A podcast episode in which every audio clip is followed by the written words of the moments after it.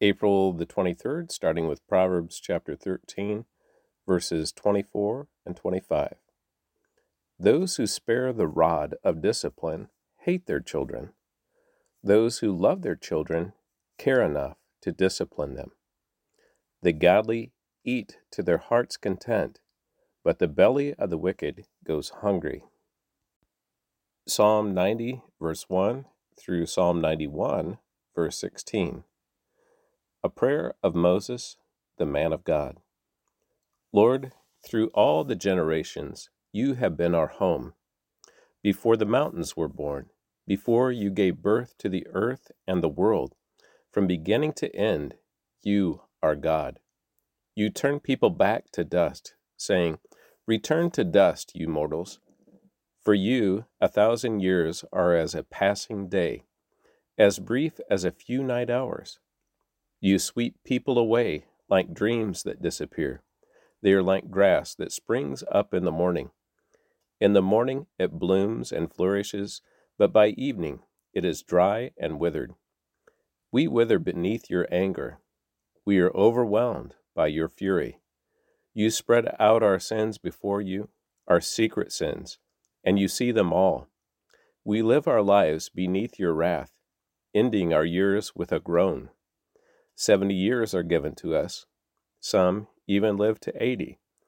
But even the best years are filled with pain and trouble. Soon they disappear, and we fly away. Who can comprehend the power of your anger? Your wrath is as awesome as the fear you deserve. Teach us to realize the brevity of life so that we may grow in wisdom. O Lord, come back to us. How long will you delay? Take pity on your servants. Satisfy us each morning with your unfailing love, so we may sing for joy to the end of our lives. Give us gladness in proportion to our former misery. Replace the evil years with good. Let us, your servants, see you work again. Let our children see your glory. And may the Lord our God show us his approval and make our efforts successful. Yes, make our efforts successful. Now, Psalm 91 Those who live in the shelter of the Most High will find rest in the shadow of the Almighty. This I declare about the Lord He alone is my refuge, my place of safety. He is my God, and I trust Him for he will rescue you from every trap and protect you from deadly disease. He will cover you with his feathers, he will shelter you with his wings. His faithful promises are your armor and protection. Do not be afraid of the terrors of the night, nor the arrow that flies in the day. Do not dread the disease that stalks in the darkness, nor the disaster that strikes at midday. Though a thousand fall at your side, though ten thousand are dying around you, these evils will not touch you. Just open your eyes and see how the wicked are punished. If you make the Lord your refuge, if you make the Most High your shelter, no evil will conquer you.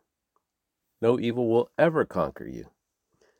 No plague will, will come near your home for he will order his angels to protect you wherever you go. They will hold you up with their hands, so you won't even hurt your foot on a stone. You will trample upon lions and cobras. You will crush fierce lions and serpents under your feet. The Lord says, I will rescue those who love me. I will protect those who trust in my name. When they call on me, I will answer. I will be with them in trouble. I will rescue and honor them. I will reward them with a long life and give them my salvation. Luke chapter 21, verse 29 through chapter 22, verse 13. Then he, Jesus, gave them this illustration Notice the fig tree, or any other tree. When the leaves come out, you know without being told that summer is near. In the same way, when you see all these things taking place, you can know that the kingdom of God is near. I tell you the truth, this generation will not pass from the scene until all these things have taken place. Heaven and earth will disappear, but my words will never disappear. Watch out. Don't let your hearts be dulled by carousing and drunkenness and by the worries of this life. Don't let that day catch you unaware, like a trap, for that day will come upon everyone living on the earth. Keep alert at all times, and pray that you might be strong enough to escape these coming horrors and stand before the Son of Man. Every day Jesus went to the temple to teach, and each evening he returned to spend the night on the Mount of Olives. The crowds gathered at the temple early each morning to hear him. The festival of unleavened bread, which is also called Passover, was approaching. The leading priests and teachers of religious law were plotting how to kill Jesus, but they were afraid of the people's reaction. Then Satan entered into Judas Iscariot, who was one of the twelve disciples, and he sent he went to the leading priests and captains of the temple guard to discuss the best way to betray Jesus to them. They were delighted, and they promised to give him money. So he agreed and began looking for an opportunity to betray Jesus so they could arrest him when the crowds weren't around. Now the festival of unleavened bread arrived, when the Passover lamb is sacrificed. Jesus sent Peter and John ahead and said, Go and prepare the Passover meal so we can eat it together. Where do you want us to prepare it? He asked them. Or they asked him. He replied, As soon as you enter Jerusalem, a man carrying a pitcher of water will meet you. Follow him. At the house he enters, say to the owner, The teacher asks, Where is the guest room where I can eat the Passover meal with my disciples? He will take you upstairs to a large room that is already set up. That is where you should prepare our meal. They went off to the city and found everything just as Jesus had said, and they prepared the Passover meal there. Judges chapter 1 verse 1 through chapter 2 verse 9. After the death of Joshua, the Israelites asked the Lord, Which tribe should go first to attack the Canaanites? The Lord answered, Judah, for I have given them victory over the land. The men of Judah said to their relatives from the tribe of Simeon, Join with us to fight against the Canaanites living in the territory allotted to us. Then we will help you conquer your territory. So the men of Simeon went with Judah. When the men of Judah attacked, the Lord gave them victory over the Canaanites and Perizzites and they killed 10,000 enemy warriors at the town of Bezek. While at Bezek, they encountered King Adoni Bezek and fought against him, and the Canaanites and Perizzites were defeated. Adoni Bezek escaped, but the Israelites soon captured him and cut off his thumbs and big toes. Adoni Bezek said, I once had 70 kings uh, with their thumbs and big toes cut off eating scraps from under my table. Now God has paid me back for what I did to them. They took him to Jerusalem, and he died there. The men of Judah attacked Jerusalem and captured it, killing all its people and setting the city on fire. Then they went down to fight the Canaanites living in the hill country, the Negev, and the western foothills. Judah marched against the Canaanites in Hebron formerly called Kiriath Arba, defeating the forces of Sheshai, Ahiman, and Talmai. From there, they went to fight against the people living in the town of Debir, formerly called Kiriath Sepher. Caleb said, I will give my daughter, Acsah, in marriage to the one who attacks and captures Kiriath Sepher. Othniel, the son of Caleb's younger brother, Kenaz, was the one who conquered it. So Acsah became Othniel's wife. When Acsah married Othniel, she urged him to ask her father for a field. As she got down off her donkey, Caleb asked her, What's the matter? She said, Let me have another gift. You have already given me land in the Negev. Now please give me springs of water too. So Caleb gave her the upper and lower springs. When the tribe of Judah left Jericho, the city of palms, the Kenites, who were descendants of Moses' father in law, traveled with them into the wilderness of Judah. They settled among the people there, near the town of Arad in the Negev.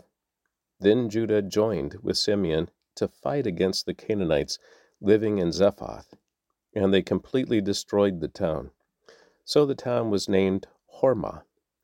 In addition, Judah captured the towns of Gaza, Ashkelon, and Ekron, along with their surrounding territories. The Lord was with the people of Judah, and they took possession of the hill country. But they failed to drive out the people living in the plains, who had iron chariots. The town of Hebron was given to Caleb, as Moses had promised, and Caleb drove out the people living there, who were descendants of the three sons of Anak. The tribe of Benjamin, however, failed to drive out the Jebusites who were living in Jerusalem. So to this day the Jebusites live in Jerusalem among the people of Benjamin. The descendants of Joseph attacked the town of Bethel, and the Lord was with them. They sent men to scout out Bethel, formerly known as Luz. They confronted a man coming out of the town and said to him, Show us a way into the town, and we will have mercy on you. So he showed them a way in, and they killed everyone in the town except that man and his family. Later the man moved to the land of the Hittites, where he built a town. He named it Luz, which is its name to this day. The tribe of Manasseh failed to drive out the people living in Bethshan. Taanach, Dor, Ibleam, Megiddo, and all the surrounding settlements, because the Canaanites were determined to stay in that region. When the Israelites grew stronger, they forced the Canaanites to work as slaves but they never did drive them completely out of the land. The tribe of Ephraim failed to drive out the Canaanites living in Gezer. So the Canaanites continued to live there among them. The tribe of Zebulun failed to drive out the residents of Kitron and Nahalol. So the Canaanites continued to, li- to live among them. But the Canaanites were forced to, to work as slaves for the people of Zebulun. The tribe of Asher failed to drive out the residents of Akko, Sidon, Ahlab, Achzib, Helbah, Aphik, and Rehob. Instead, the people of Asher moved in among the Canaanites, who controlled the land, for they failed to drive them out. Likewise, the tribe of Naphtali failed to drive out the residents of Beth Shemesh and Beth Anath. Instead, they moved in among the Canaanites, who controlled the land. Nevertheless, the people of Beth Shemesh and Beth Anath were forced to work as slaves for the people of Naphtali. As for the tribe of Dan, the Amorites forced them back into the hill country and would not let them come down into the plains. The Amorites were determined to stay in Mount Heres, Aijalon, and Shaalbaim. But when the descendants of Joseph became stronger, they forced the Amorites to work as slaves. The boundary of the Amorites ran from the Scorpion Pass to Selah and continued upward from there. The angel of the Lord went up from Gilgal to Bochim and said to the Israelites, I brought you out of Egypt into this land that I swore to give your ancestors, and I said I would never break my covenant with you. For your part, you are not to make any covenants with the people living in this land. Instead, you were to destroy their altars, but you disobeyed my command. Why did you do this? So now I declare that I will no longer drive out the people living in your land. They will be thorns in your sides, and their gods will be a constant temptation to you. When the angel of the Lord finished speaking to all the Israelites, the people wept loudly. So they called the place Bochim, which means weeping, and they offered sacrifices there to the Lord. After Joshua sent the people away, each of the tribes left to take possession of the land allotted to them.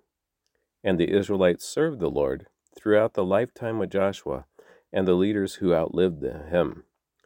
Those who had seen all the great things the Lord had done for Israel. Joshua, son of Nun, the servant of the Lord, died at the age of a 110. They buried him in the land he had been allocated, at Timnath Serah, in the hill country of Ephraim, north of Mount Gaash. And that concludes the reading of the word for April the 23rd.